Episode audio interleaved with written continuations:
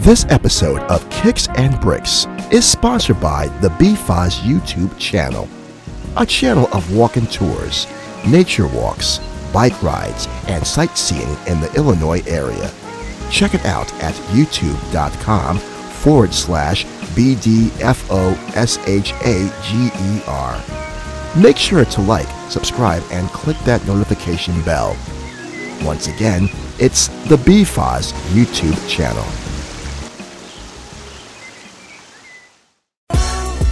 Are you a sneakerhead? Yeah, boy! A baller? Ballin'. Want to know about the hottest brands you can lace up and run with? Well, get ready because we got all the details right here. Nice fake by James. Oh, he stops! LeBron James puts it down in the face of James Johnson. Kevin Durant way outside, delivers! Kevin Durant from downtown. It's a six-point game. And it goes off to Kobe. Dribble drive Kobe underneath. Puts his nose on the line again. Makes the basket. He's fouled. Oh, what a play. And Kobe, after he was fouled, after the ball nestled in the net, he waved to a cameraman down in front. Says, take my picture, baby. Sixers running the break.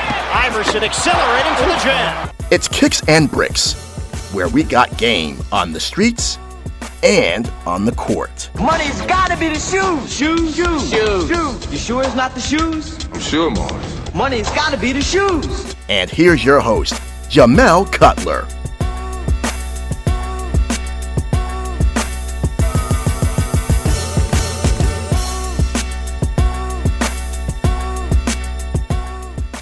What up? Welcome to a new edition of Kicks. Pulling up today is one of the greatest to ever lace them up. The man, the myth, the legend, Skips Malu, Rafer Alston. What's up, Ray? How you doing? Man, I'm doing good. Doing good, man. Man, so um, how you doing? Like, how's life out there in Texas right now?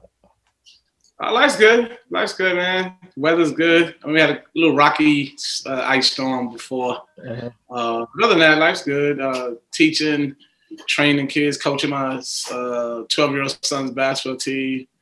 Uh, just living life, man. You know, you um, you mentioned the cold snap from a few weeks ago. Like, I know you're probably used to it, but like, how did other people in your neighborhood kind of deal with it? Uh, it's tough for them, man. We're in a, a part of we're in a region of the United States where you know people aren't used to that type of stuff. Uh, houses and uh, uh, the piping, plumbing systems aren't aren't built for that type of weather. Uh, it, it, that that situation only comes like once in a while, once in, like you know once every twenty years out around here. So, you know, it, it, was tough for everybody. You know, I never seen nothing like that before. Like, I didn't even know cold weather can affect Right. people like that. Like, did you have any like problems at your house? Did you like go to a hotel or, or anything? Yeah, or did you yeah. just thug it out? Yeah, I, I had to go to a hotel. I had some pipes, some pipes burst, uh, sprinkler Oh system. shit! Yeah, but it, it's nothing, man. They they fix those quick, rather quickly. Yeah, you know, It's- if you have house damage, that might take a little longer. Like if you had, if it really damaged your house, like the roof or anything like that, then it might take a little a little longer. All right, so like before the pipes and before the cold weather in Texas and before you were skip, like, can you tell me like, uh, like, like what was Rafer like growing up? man. Um, Rayfield was like uh, most kids growing up in the inner city and in you know tough, rough environments, man. That you know inspire to play sports, but at the same time, you know you you you going through what you're going through uh, as far as from a family life standpoint or you know living conditions and things like of that nature.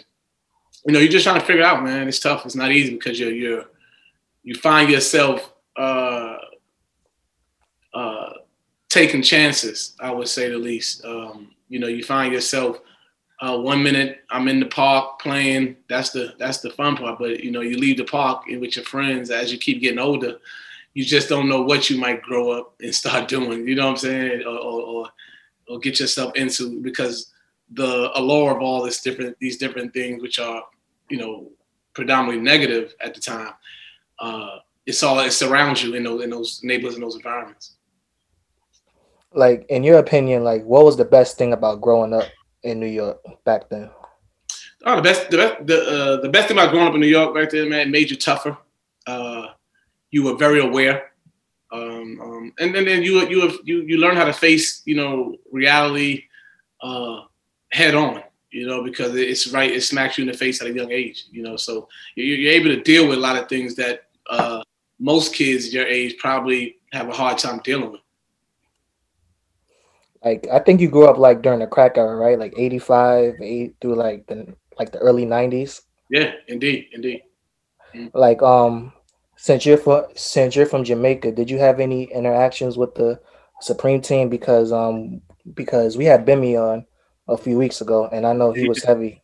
Yeah, yeah. Oh, definitely, man. Definitely. Uh like I said, it's as soon as you come outside, you know where we from. As soon as you come outside, and you know, uh, um, like I said, those are the that's the decision choice we face with, man. It's it's not easy, man. You know, I tell everybody um, that speaks from a standpoint that having grown up in this situation, they think it's easy. It's not easy, um, because you you you you're you're seeing and facing your your situation, like I said, at home, and you know. Uh, and then you're you're wanting and the, the, the finer things in life and and you you, you know um, sometimes for most kids it's hard to say no. But then the other side of you is thinking you know what? You know I still want to pursue my basketball. I want to play ball and I, I, need to go to school. I need to do the right things. So you're trying to juggle both and, it's tough. You know, one of my close friends, like when he played ball, like he used to play and hustle at the same time. And to me, I thought that was wild. Like um like when um when you were growing up like did you ever like do anything like that or or did you know anybody that um was about that double life? Yeah that's something i was into. You know that's something i was into in, in, all aspects of it. You know what i'm saying? It was you know to a lot of my friends i played with in different boroughs. I grew up in queens but i still played with kids from the brooklyn bronx harlem. But you know to them they didn't know about it. You know what i'm saying? Because that's one, like I said, a lot of things I learned, you learn fast. And I learned to just keep it with basketball with them. I know it when I was back home around the way, I knew what it was, you know, when I was back around the way. So um, not everybody knew, you know, but it's tough, man, because both sides need your undivided attention. The basketball and school needs your undivided attention. Then if you're trying to play in the streets, the streets need your undivided attention because you need to know what's going on at all times. You know what I'm saying? So that's when the friction comes in because you might spend way too much time on one side of it than the other, and then then one the one side suffers. Wow, that's crazy. So like you had like the work with you like in your book bag or whatever when you went to go hoop. Well, I never. Well, it really like in my coat or whatever. you know. Oh, your coat. Yeah. So what happens is too is you know you put your coat down, you about to go on court, man. You gotta let everybody know that that, that coat is a is a, a no no don't mess with no, don't mess with rule. So you know, uh, but it, like I said, it was just it was just it was just the, the times, man. Just the times. There's nothing to me. I tell everybody nothing to glorify. But I, you know, we can go if we go back on. I wish we, I wish I never uh, interacted with that and that never did it. You know, that's a very mature way of uh, kind of looking back on things. But um, when you were growing up, like who were some ball players that you um looked up to? Man, growing up, you know, so crazy basketball, man. For me, I looked up to a lot of people, man local guys that was in the park that was nice. Then you know what I mean. You you I could I look up to them. Then if I went in the house and watched college basketball, so at that time in the early the mid '80s, uh, you know you got Rod Strickland, Mark Jackson, Pearl Washington, all these different guys uh, playing. Uh, then you had guys come in right after them like Boo Harvey, all these players, uh, Khalid Reeves, Kenny Anderson, Derek Phelps, uh, and then you had your pro. I had my pro guys that I looked up to uh, you know, the, the, Isiah Thomas, the uh, Magic Johnsons, you know, all those guys as well. Do you remember the first time you picked up a ball, or um, and when did you realize that hoop was your calling? Well, well, I, I, realized at a young age that hoop was my thing. You know, um, uh, I, I can't really exactly remember exactly the first time I picked up the ball, but I know I was around five something when they took me to the park. Then, like two years later, I started going to the park by myself you know what I'm saying, or with my friends, other little seven, eight, nine year old kids. Uh, um, you know, um, but at the end of the day, from the very first time they, they introduced the, the, game to me, it was I knew it was my call because it was something I wanted to do all day, every day. So even when I was in that that in apartment building, you know, uh, I would always play ball, act like I'm playing ball throughout the house, and and and and put the hang on the door, ball up the, a bunch of socks and shooting it, you know. So every time I turn around, everything was had to deal with do basketball. So that's when I knew that's what I wanted to play. You know, my 12 year old son does the same thing now, and that's why I tell his mom like that's how I know he wants to play. Is when everything he does, every all his movement has something to do with basketball. Then you know he he fell in, he loves the game. He fell in love with the game. Like, like growing up, like when you came from the store, like and if like you were like walking, did you kind of like move like you was on the court, like kind of like dodging in between um defenders or whatever? We did like everything. swinging around the pole or like, we did everything, man. The, the, the act like the don't walk sign was the dream, and we had to go dunk on it, swing on it, we dunk. Yeah, we did we did all that, man. Shoot shoot the trash into the, the garbage can that might be on the corner, or whatever. We did everything, man. Everything revolved everything, everything revolved around basketball. All right, so like during so like during your come up, um, like AAU back then was like a big thing. They had Gauchos and Riverside. Like, um, which team did you play for? I was trying to look it up, but I couldn't find it to save my life. Oh, I played I played a little bit of Riverside uh, growing up, and then when I was 17, 16, 17, I played a little bit with uh, um, uh, Long, uh, the Long Island Panthers, which was Gary Charles. I think they call New York Panthers. They, they still had a team now. And I put and then I also played a couple of couple of events with uh, Aim High with Kev Jackson, uh, Vincent Smith. So, you know, but I play I played at Riverside quite a bit. You know, like in your opinion, like what made those times like so special? Because to me, like to me, that was the golden age of New York hoop back then, like 91, 92, 93. Well, what made it special is that all the best kids were playing for one of the, one of those two teams. So whenever you whenever those teams faced each other and matched up, it was always going to be a good game because the best kids in the city was playing with with one of those two teams. Uh, so it, it, that's what made it so special, man. And it was always a, um, uh, a grudge match. It was always intense. You know what I'm saying? And, and um, you whenever you played with those teams or played in a tournament, man, you and the game was over, you you wanted you wanted to play again and again and again because you knew you just had you knew you just played against some of the best uh, players in the city. You know, so not everybody can go to their neighborhood and play play against some of the best players uh, in their neighborhood because not everybody's neighborhood is, is that good. You know what I'm saying? So, but when you played with Riverside Gauchos, you knew every time it was a tournament, man, you had, you had one of some of the best games. You know, um, did you ever hoop against Lamar Odom and and Ron Artest and Elton Brand? Because I because I know they was on the same um, AAU team back then. Did you ever well, they, well, like, match up against them? Th- those guys are younger than us, and by time see by, by time they played, it got a little bit more like almost we want to say watered down.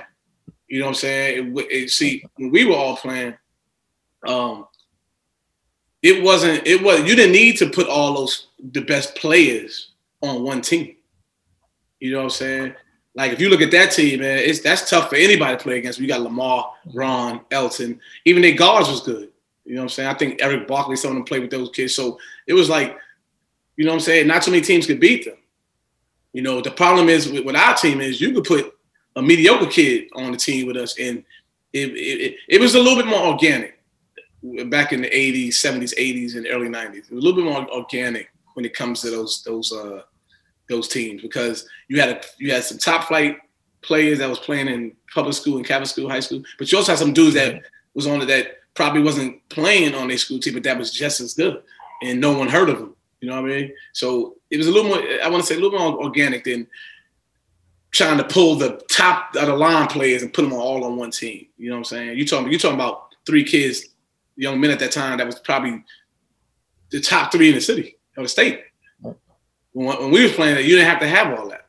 You got two, you got one top number one player in the state or city, and you got the rest of them like just if they in the top 50 or top 100, and it's gonna be it was gonna be a, a good game.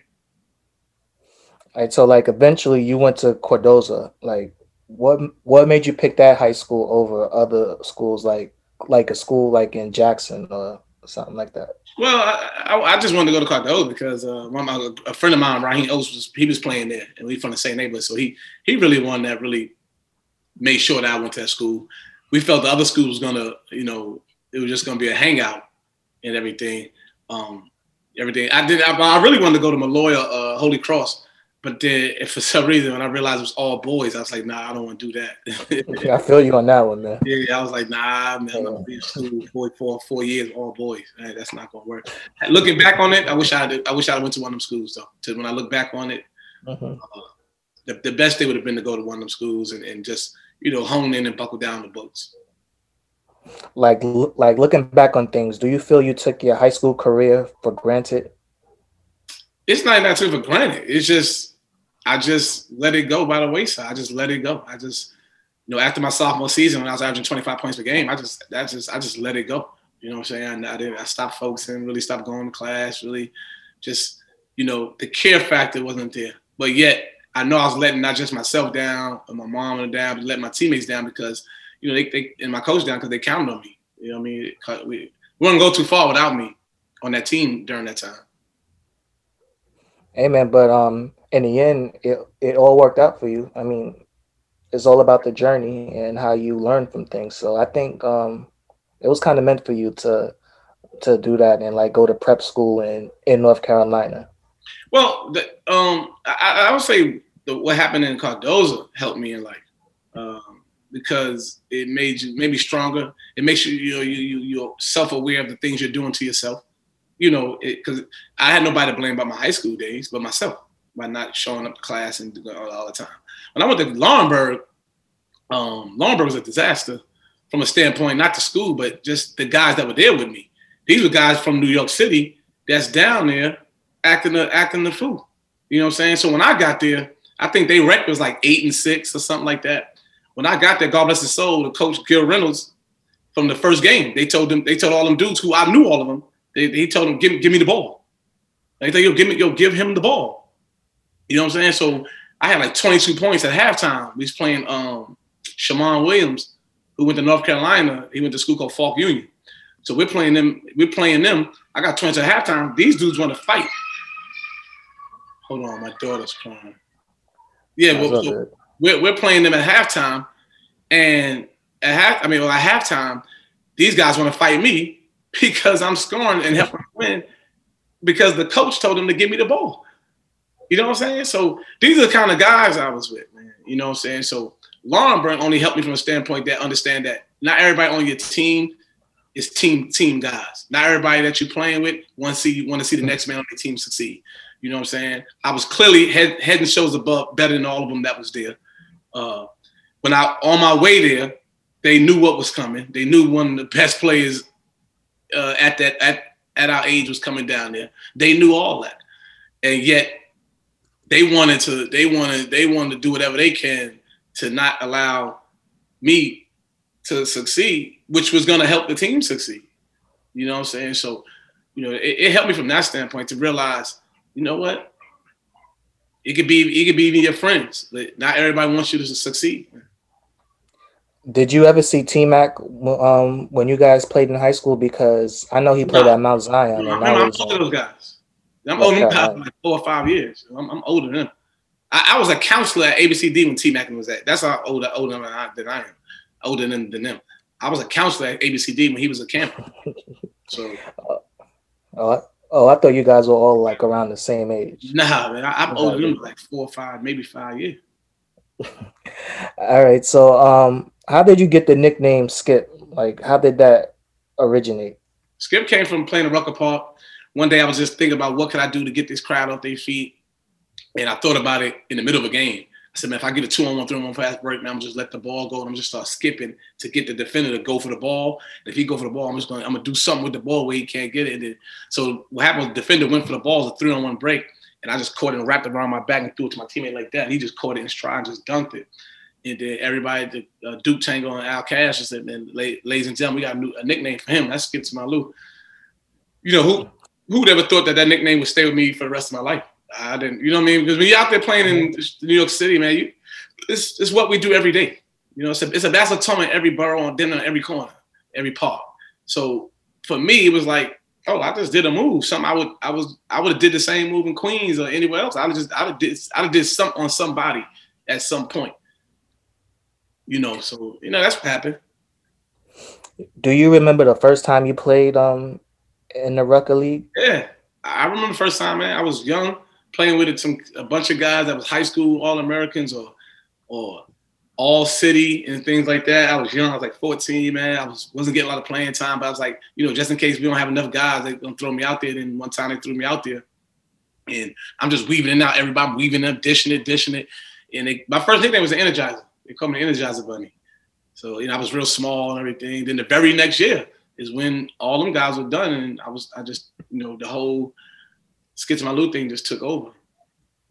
You know, like by the time you were 16, like you were like already a, a hood legend. This was like before yeah. YouTube and and and the internet. Like, um, did all that attention like ever go to your head a nah, little bit? Nah, you know, it's like I said, man. It was summertime. It was I did it every day. Like it, you don't you don't have a Rucker game every day. So if I had a Rucker game on Monday, Tuesday, I might have a game somewhere in Queens and I was gonna give. I gave them a show. Then I'm on, on Wednesday. I might have a game in Brooklyn. I gave them a show. You know what I'm saying? Thursday I might have a game in the Bronx. I put on the show. So I guess that's what made me such a legend because every time, and every place I went, they was they they they what the people came out to see, I gave it to them. You know what I'm saying? Even I played in IS eight in the in the high school league that's still going to this day. People that people that saw me play as a 15, 16 year old kid, they they knew every time man he came in the gym, man, it was gonna be it was gonna be a show, man. So so many different people, so many so many at so many different places playing. Uh, rather than play, see me playing in high school because I like I said I was ineligible most of the time. They uh they got a chance to see uh see me play all over the place. You know what I'm saying? They so they were like, man, it didn't matter. And then what happened was too, uh, people took me to play in pro-ams. So not only was I playing with my peers, I was playing in pro-ams as well and I was holding my own in all those programs. So it was like, this kid is one of the baddest dudes around, man. You know, one of my favorite memories of about you playing in Rucker was like the late dramatic entrances that you made. Like, was that was that by design, just to mess around every with the opponents, or or you just running on CP time? Every, basically? every time I came late was because I didn't have a ride to get there. You know what I'm saying? So it was one of them things where I, people don't know I hated coming late. I hated coming late because I wanted to, I wanted to, I wanted to bust them dudes behind from start to finish. So it just so happened that most of the guys that I was supposed to be rolling with, they take off and go up there before me. So now I'm I'm left figuring out okay at the last minute how I'm gonna get there, and I end up having to take a taxi from Queens all the way to uh to, to, to Harlem, and you know by that time it's rush hour, all this stuff, so it's hard to get there.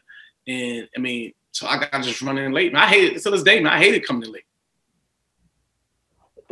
hey man, like the the coming late kind of added to the legend of Skip though, don't you yeah, think? Yeah, yeah. Everybody thought it was you know he, he gonna come late just so he get like nah. Listen, the worst thing is to come late and your team is down by like 10 or uh, 8, 10 points. You know what I'm saying? So I wanted to be early. You know what I'm saying? It was just that I was in Queens doing God knows what. I might have been shooting dice. And I look at the time, like, oh snap, it's time for the game. I gotta hurry and get to this game. And that now when I'm looking for the ride, all the dudes that was going to the game, they already took off because they probably was, they like they said, we, whenever they whenever I catch up with them, they're like, we was looking for you. Like, yo, my man, we was looking for you. We, you know, I was, yeah, mom, I was down the block. You know what I'm saying? And then I just had to take a taxi up there, man. So it happens, man. Man, they was they didn't want to miss the show, I guess. Yeah. All right, look. Um, I was watching the Blackout DVD the other day, and like I think to me, like the Rucker hasn't been the same since that year.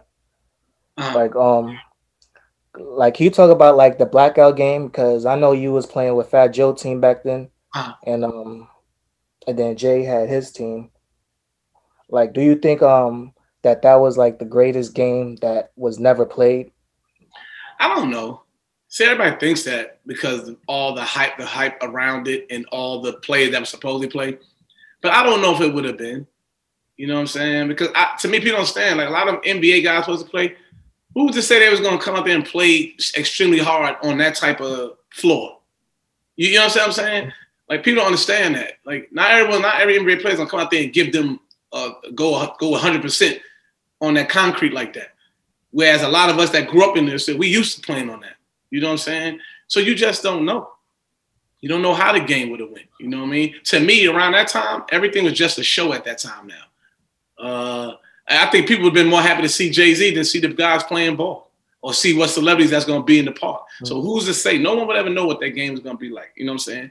Rucker lost his lust when it when it went from around the way teams, teams with neighborhood names, and then it went to uh, record label names. Once it went to the commercial, once it once it got commercialized, and it was it was it was, you know, it was it was it was it was over. You know, you could see the descent in it every year.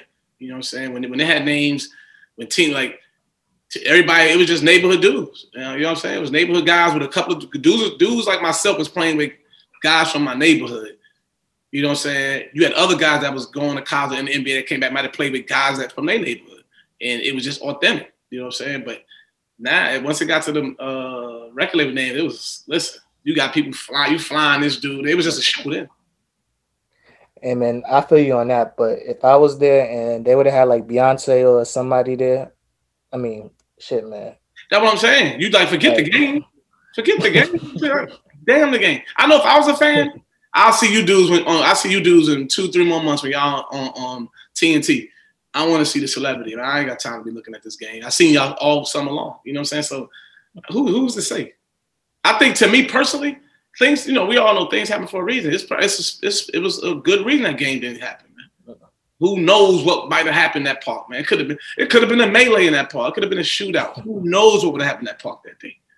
It was too many people trying to get in that park. It was just too many people. It was too much going on. There's too many celebrities. There's too many NBA guy. It was just a bit. It was a bit much, man. Man, that day was the first day that I got on um, drunk. So, but that's a story for another day. But um, right. but um, but but you mentioned melees. Were you there when um when Cam'ron and um Jim Jones got jumped? Nah, man. You know, I very rarely went to Rucker if it wasn't my game. I was one of the dudes. I'm not going. I'm, I'm, I'm from Southside Bay Queens, so we we got enough activity, excitement going on. You know what I'm saying? All throughout Queens. Then I, I to go there. You know what I'm saying? So I only went up there when I played, man. I have to be honest with you, I think maybe once, maybe twice. I probably went up there to watch a game and catch a game of that. But other than that, and I had to be up there. So if I was happen to be uptown, then I might have. You know what? We go catch a game. All right. Another um flick I was watching the other day was Soul in the Hole, and then I read like the original plot of the movie was supposed to be like Booger in Brooklyn, uh, guy Uptown, yourself in Queens. I forgot somebody else from the Bronx. Um, was that something that you um that you were like aware of, or is yeah. that just like rumor? No, no, that, that's what I'm supposed to be uh, a, woman by the name of Danielle Gardner and uh, her and all these people. They were putting this all together, and it was supposed to be like this big blockbuster thing about kids playing, growing up playing on asphalt, and, and you know trying to pursue their NBA dreams. You know, it was, it was good. You know, I, and I think uh, after a while, um, story started taking on more of a the whole thing about soul in the hole, and you know, start taking on this big life of his own at that time, and then that's what they ran with.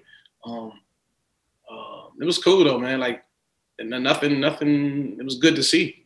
I thought, I thought the show, I thought everything about it was, was pretty good.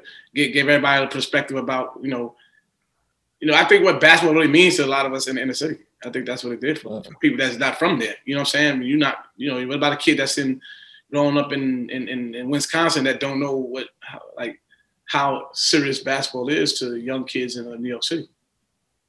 Like, did you ever play against Booger? Not only when I was really young, man. Only when I was young. Cause some it's, it's crazy, man. Two guys like him and myself to not really cross paths plenty of times out there was, was it's kind of odd to me. Uh, you know, I don't know about those guys. So, uh-huh. um, again, it probably it'd have been hell. It'd have been a good game. You know, what I mean, like I said, people in Brooklyn gonna say, "Oh, he's better."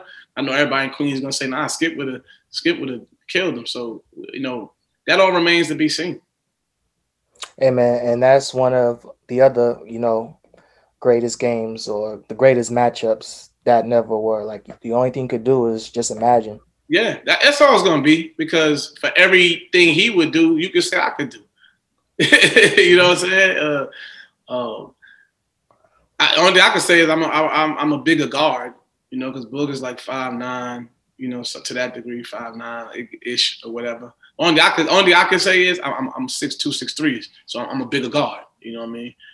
But other than that, I, I, would never detract from his his game, man. He, he tough. He was oh, tough. No. He tough with that ball, man. He, he his IQ the game was was you know, at a young age. Like I, I played against when I was 10, 11 in Brooklyn. That, and then after that, we never really crossed paths like that throughout our whole, the rest of our lives. We never really crossed paths.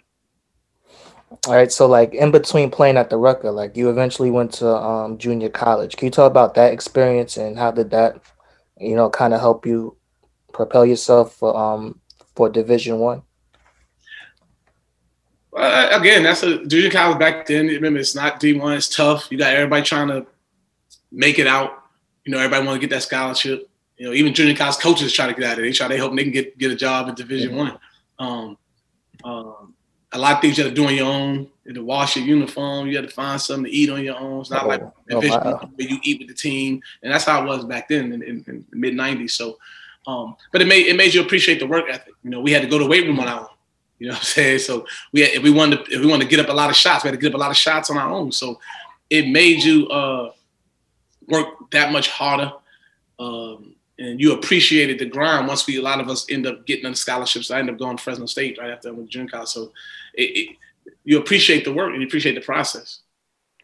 Did you catch Last Chance U? Because that oh, like kind of like kind of like describes yeah. the junior college process. Yeah. Well, but remember, Last Chance U was on uh, California junior college. See, and I went to California junior college, so I can relate to those kids and what's going on out there. But you know, um, other junior colleges is different you know, there's a lot of stuff that they didn't talk about about them kids in, in uh, junior college in California, Last Chance U that all other kids in some junior college like in Florida, Kansas, or they they get a lot of stuff out there you don't get. Uh, but man, it was it was it was great to see Last Chance U It, it, it made me call. All I, I end up hit uh, getting in contact with a lot of the guys I went to junior college with. Um, right, at, it's funny. Right after the next day after I watched, I, I binge watched. I watched all episodes throughout the one night. I went to bed. I started like nine, you know, going to bed like five of them. I watched every episode in one night. And I got up the next morning. I called all my homeboys that I went to my uh, Ventura Junior College with. Man, I said, you know, because we all still friends till this day. You know what I'm saying? And, I, and uh, those young men that's on Last Chance U, they they had no idea that they're gonna be friends for the rest of their lives. You know, when you first go junior college, you don't have no idea that you're about to be friends with somebody that you never knew, you don't grow up with. They from another city and state, and then you guys are friends for the rest of your life because, you know, we end up winning state when I was out there at California College. So I knew what it, I, they kept telling me, we got to win state. I was like, I know what that's like because I, I end up, you know, we end up winning state. I end up getting MVP at the state finals in uh, California. You know, like after your junior college days, um, you eventually went to Fresno, but but um, but did you ever consider like Georgetown because it would have been interesting to like see you coached by um John Thompson back then. John, uh, John Thompson was somebody I, I, wanted to play for since I was a little kid. And had they been recruiting me or wanting me, I listen, I would have ran. Even even if they even if John would have told me hey, you can't play, that's your style of ball here. I said I don't care. I still play for him, man. He's a, great man. But once I went out there out west, I knew what was gonna happen. I knew most of out west schools were gonna uh, uh, come calling. So you know, see, some things happen for a reason, and, and some things is in your best interest, man.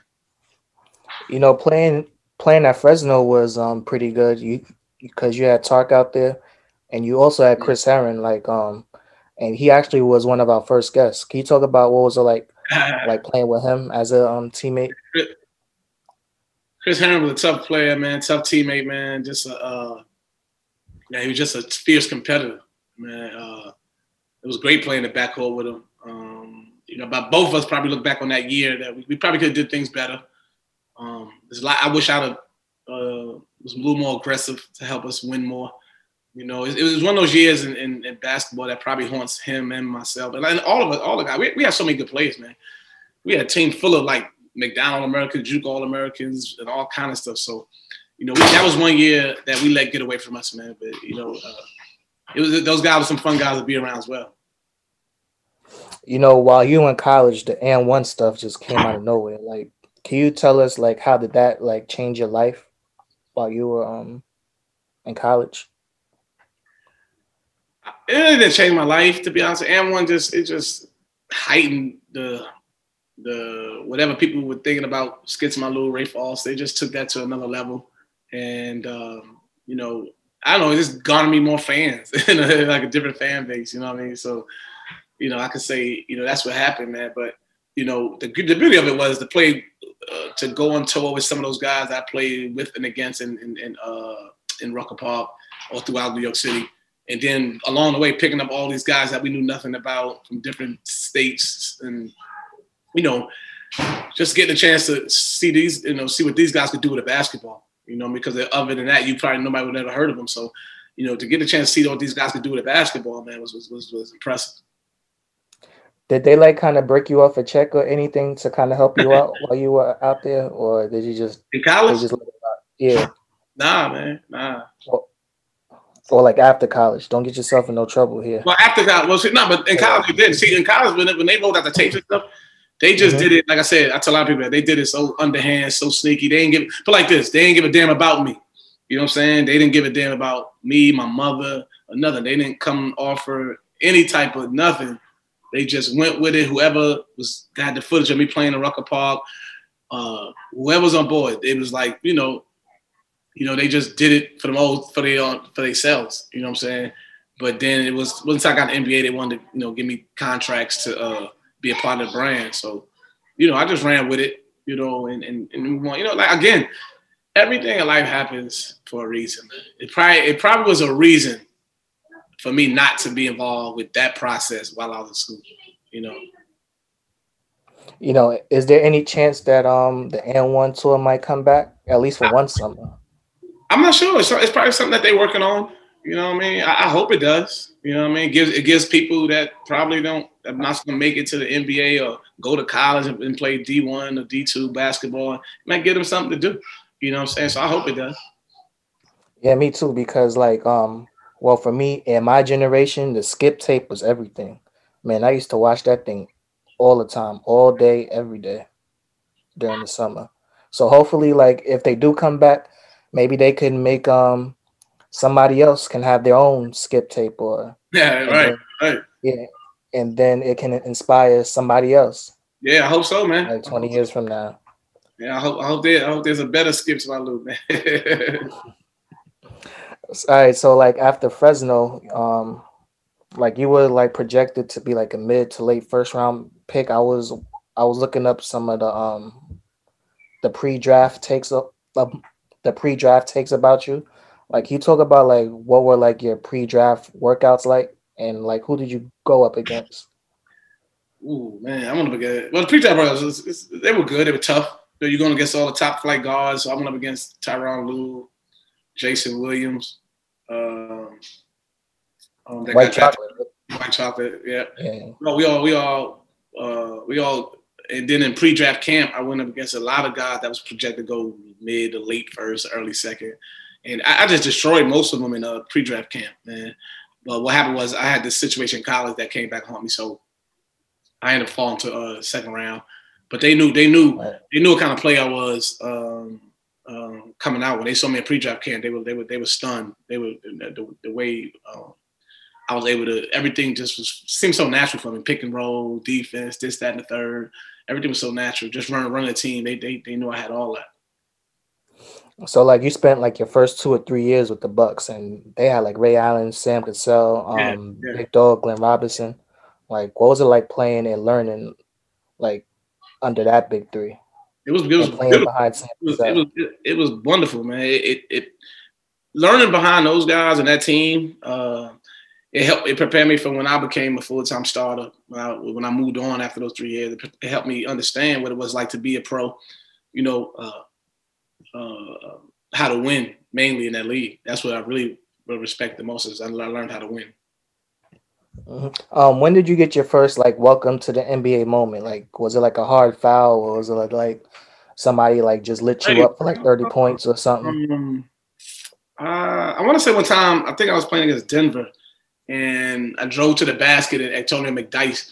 I tried to do one of my patent floaters, and Antonio McDyess just blocked it, but the ball went always like the fifth or sixth row, and I was like, oh okay them, them, them things I used to do in high school, the playground on college, man, I can't do that with These some serious dudes. So that was my that was really my first one. I never really took no hard foul or something like that, but that was my first welcome.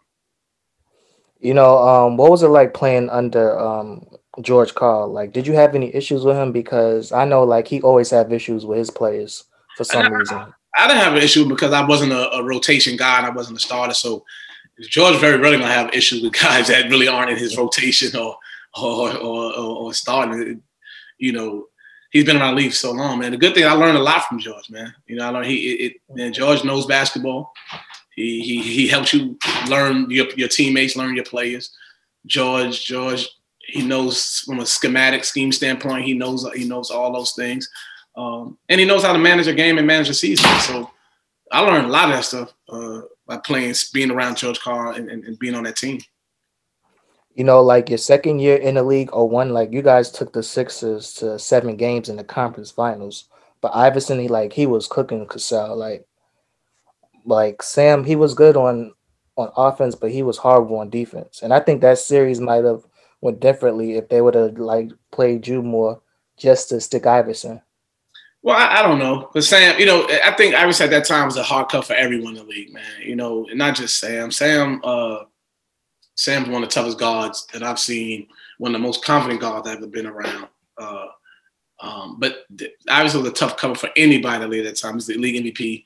Um, um, there's a couple of things that could have went right or right for us in that series that you know we probably would have prevailed. You know, um, it, but it was listen, it was a beautiful series to be around.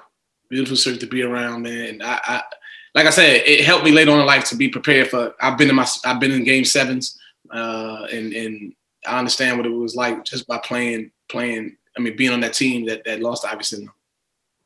You know, before we move on from the Bucks, I always had this theory that he got game was about you. Nah, nah, not is, is that true? Nah. nah. I don't know who. Everybody thinks it's about Stephon, but I don't even think it was about Stephon because just some of the things just weren't it weren't fit. So the only person they probably could think of been about was Stephon because they did link in all that. But even that part, uh, even the whole thing with that because Ste- God bless his soul, Stephon's dad was in his life. Uh, Stephon's dad never. So the whole thing about like when, when Denzel is trying to get back in his son's life, that never happened with Stephon because Stephon's dad was always there in his life. So I don't know who that. I don't know who. It, it was. It was just a good basketball story. You know, that's why. Yeah, I, sure. Basketball story. All right. So after the Bucks, you played with um Toronto. Like, what was it like playing with um Air Canada in his prime back then. He was wonderful, man. It, it, yeah, he has like he, he almost looked like he was unstoppable during those days when he was in his prime, man. It was, it was, he could fade away and make it. He, he could he could jump over everybody. You know, he could post you up. He could hit threes. Um, uh, you know, I think one thing that eluded him was was really um, carrying, being able to carry a team. I know he found he found how hard that what that was, man, to carry a team. Um, uh, but you know, I played him briefly up there. It was, it was pretty good, man. It's interesting. I threw him, I threw him, I threw him a lot of passes. like, what's the best um Vince Carter story that you have? It could be like on the court, off the court. To be honest, I don't have one, man. Vince was just, I mean, I can say he's like a mild, mellow dude, man. He just wasn't not that outspoken guy. He, he, he, friendly guy, a friendly guy, man. But he's not, he's not uh, outspoken, uh, anything like that. All right, so like after Toronto, like you went to heaven, or as I call it, Miami, and like um that 04 team, that team was lit. Like you guys had Lamar Odom, Caron Butler.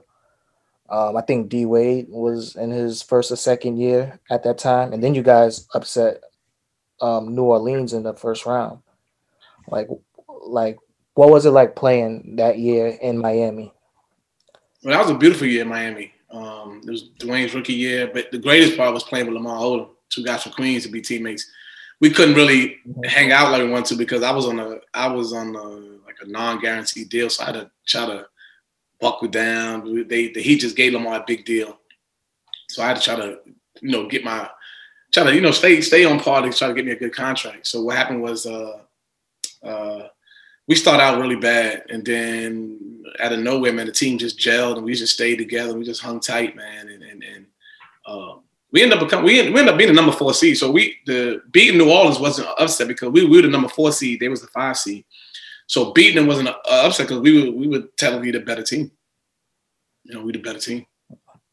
Man, was it hard for you not to go out and party in Miami? I, I, I, am not. I didn't, I didn't. I did party. It just wasn't. It wasn't a, a lot, and it wasn't. Um, um, it wasn't with Lamar a lot. You know what I'm saying? We had a couple of times we had a chance to step out, but not like we wanted to because we both knew the situation I was in.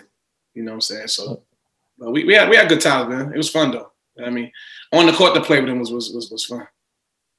Was that the first time like you ever played with him?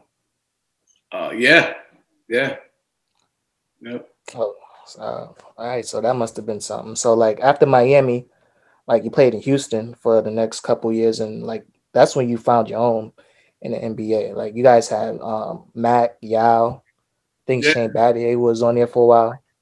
Yeah, and like I the Houston, the Houston, felt- the Houston years was was great, man. It was uh, phenomenal to play with two Hall of Famers, and to play with Shane was even great. The guy that is so selfless and he, all he cares about is doing whatever he need to do to help the team win, man. Like it, Shane, guys like Shane make you want to Shane Battier make you want to go come to the gym every day and work on one create a game and just be a good teammate, be a good sport. Um, we had some good time, we had some bad time because uh, our, our two, like I said, our two Hall of Famers they got hurt quite a bit. Um, yeah. But we did win one time. We did win 22 games in a row, and I mean that was beautiful times, man. But every time we got to the playoffs, man, something happened to where we just couldn't get out that first round, and and uh, but you know, I wouldn't take I wouldn't take that I wouldn't let that experience go anywhere. Uh, it stays with me for the rest of my life, my years in uh, Houston.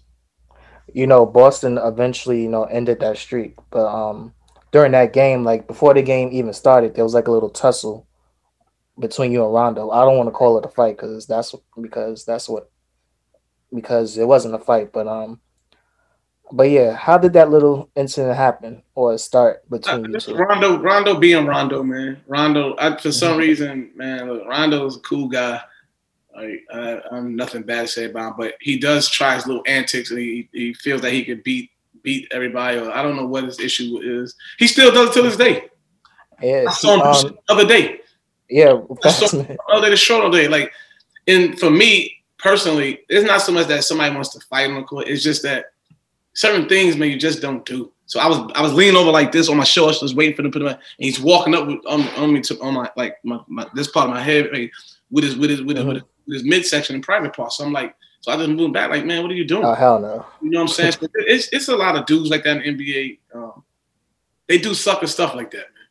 You know, even big dudes, big dude. You got big dudes in the NBA. They do this. They do sucker stuff, man. That I don't know who told them that it's okay. Remember, a lot of us are from different areas. You know what I'm saying? So there's a lot of things that they say to each other in NBA that come from New York. I'm like, man, listen, I don't know what y'all what game y'all playing. So, but that's I guess that's just the way they're raised. You know what I'm saying? I don't know what go on in uh, because he's from Louisville. I don't know what go on in Louisville, Kentucky. I don't know. I know. I know Louisville. Louisville's it's a tough place, man. You know what I'm saying? Some tough. It's some tough hoods, but I, some of the things they may or may not condone over there, I don't condone. So it, that's all that really happened. You know what I'm saying? So uh, and then you know we just squared up, and it was that was it. It just you know what I'm saying. So that's all that really happened, man. They ended up beating us, stopping the streak. That was the main focus. You know, um, another famous, um, I don't want to say fight, but um, yeah, fight, but with you what happened with Matt Barnes, and then Shaq just came out of nowhere and just cleared everybody up. Matt Barnes, another one. He does dirty things like that on the court. That's that's. It's not to say he's a dirty person. Just that's what his that was his mo on the court, man. He'll do something like that. He, I was setting the pick. He just tried to like uh, elbow me, run. I don't know what he was thinking. You know what I'm saying? Uh, and things happen, man. Like the the good part about it, man, is I'm glad I didn't swing because I ran up to him ready to swing, like man. Because again, like there's certain things, like man, you play ball, man. Like don't don't do don't do those things. But you know, it really just got to a shoving match. It wasn't even nothing more than that. Everybody just shoving each other, man. Like I said, NBA fights is, is the corniest corniest fights. Wait, wait a minute. Like, um, all right, so um, if you were like assembling a team of basically goons from your era or this era, like who would be on it? I don't know, man. Probably got guys like Charles Oakley, uh, Barkley, um, Ben Wallace. Um, shit, Ron Artest. I'm bad, Metta. Sorry, I'm so used to calling him wrong, but Metta, Metta World Peace. Mhm. But you know, I mean, that's it. Other than that, I don't know, man, because some dudes act like that in the court. and You see them in real life, like, where's that tough stuff used to? You know, because some people know they can get away with certain things, man. And that's most people, like especially people on Twitter. Like they might talk shit on Twitter, but like if you around Yeah. them, you It's know, like on the basketball court. they're not giving that energy. It's like that in the basketball. I'm gonna do this because I know I know the referees is gonna break it up, and the security everybody gonna break it up. So let me try to let me do this because I know it's gonna get broken up. That's why I said the NBA fights the corniest fights in the world. I mean, why are you? I, I never said why they doing it. I don't understand. It. All right, so like after Houston, like you spent a little bit of time in Orlando, and like you were like an important part of their run to the finals, because um Jameer Nelson had got hurt, but he but then like within the finals he was cleared to come back, and then right. they had been shoot for him. Like, did you feel kind of a certain way about that? Because I think um they would have played you more or played you and Jameer together, kind of would have went differently instead of like losing in five could have went longer. I would say. I don't know. I mean, we listen. He, everyone feels that Jameer come back messes up. I, we don't, man. As his teammates, man, it, it, tip your hat to the lady. They were the better team. You know, whenever you lose in a series, the, the, the better team won. It, it's that simple. They beat us four games to one, so that's convincing. You know what I mean? So I don't know if it mattered he started, I started, because I started every game. Like people, people when they bring up that situation, they think, "Oh, Skip, the coach didn't start." No, I started every game. It's just my minutes were down normally from my normal minutes that without the throughout the playoffs. But Jameer didn't mess anything up. It's just the mere fact that we ran into one of the greatest players of all time, and people underestimate their team. You know, with Lamar, Pau Gasol, uh, Fisher, Ariza, all these guys, man, and the roles that they played on that team was just so fitting. And you know, they beat us, man. I didn't. I, I had one. I had a couple of. I had two. I think I had two good games, solid games. But the other two or three was, was wasn't as good. You know, and if you're gonna lose, like who better than than um than Kobe and um Phil and Pau and Lamar yeah. and the rest of those boys. Like, um, can you talk like the brilliance of Kobe Bryant that he displayed during that series and just his overall brilliance before he left us? He's just he's, he's such a uh, um, dynamic player out there. Uh, his ability to defeat all defenses that's thrown at him uh, makes him so special. Right? You gotta remember he prepares for all kind of the double team. He prepares for big guys being thrown on them, small guys picking them up. And he, he, he prepares for every last bit of that. So that's what makes him so dynamic. That he's a, he's a step ahead of the, the, the coaches on the, the opposing coaches. He's a step ahead of them because he just knows what they he doesn't see everything come out his way, so he knows how to de- defeat it. So it, it, that's how it makes him so good. You know, you played in China for a bit. Was that um like coming from the NBA to China, was that like kind of a hit on your ego? Or no, did you just kind of go with the flow? I really just did that because uh, I remember I told y'all I always go play in China. I do that for when I play with them. So um, to play in China, team, I was one of the best teams, man. And my team was good. Um, I scored 31 points when we played against Stephon Marbury and them team. We beat them. Uh, we, we, beat a lot of dudes out there. I was on like one of the top three or four teams out there. And then what happened was my close friend, Carlos So Escalade, had passed away. So I asked the team, can I go back, help bury my my close friends? And the cultures are different. They they felt that if it wasn't your biological brother, sister, mother, father, that they you just, you don't worry about that stuff. And I'm like, well, the culture is different in New York. I mean, in, uh, in America. That all I want to do is just go do that and get on the next plane smoking back to uh, China. And they didn't they didn't like that. They tried to make it like I didn't like it. I'm like, I loved it there. You know, um, I was watching a, a a YouTube clip of um of you and Iverson going like going at it in China. Like no, no, um, we, we, weren't going at it. We were just it was, it was like exhibition thing we put on out there. We weren't really playing. Uh-huh. Uh, no, it wasn't like that. It was just oh. we, we went out there for like an exhibition thing. Oh, fun game, basically. Yeah, yeah. You know, did your popularity kind of increase because of your association with the Rockets and playing with Yao and um and T Mac and being an AND1 athlete because AND1 is huge over there. Yeah, yeah, probably did because y'all also helped it become big over there in China as well. All right, so kind of looking back on on the totality of your career, like what is the legacy of um, Skip to my Lou, Rafer Alston? Um, I guess a guy that you know um, that just loved to play basketball, man. That that um, I tell people a lot that man, basketball really shaved, helped save my life, and basketball like basketball means something totally different to Rafe Skip to my Lou did with than it does to the average kid that was playing ball. You know, and that's what I tell people all the time that basket, basketball was something that, you know, I don't know where I would be without it. Um, um, you know, some people say, "What would I, what would you if you didn't play basketball? If you did, or you didn't play this, what would you be doing?" I couldn't even tell you what I would be doing. Um, I, to be honest with you, I don't think it would have been something good. So basketball, you think about Ray Foster, man. You you should uh, my you think about basketball, especially the ones that grew up with it, with me around me or played with and against me. They know. I mean, every time they turned around somewhere, they knew I was either in the park or playing in some tournament or doing something, you know, with the basketball. So uh, you think about me, just think think about basketball.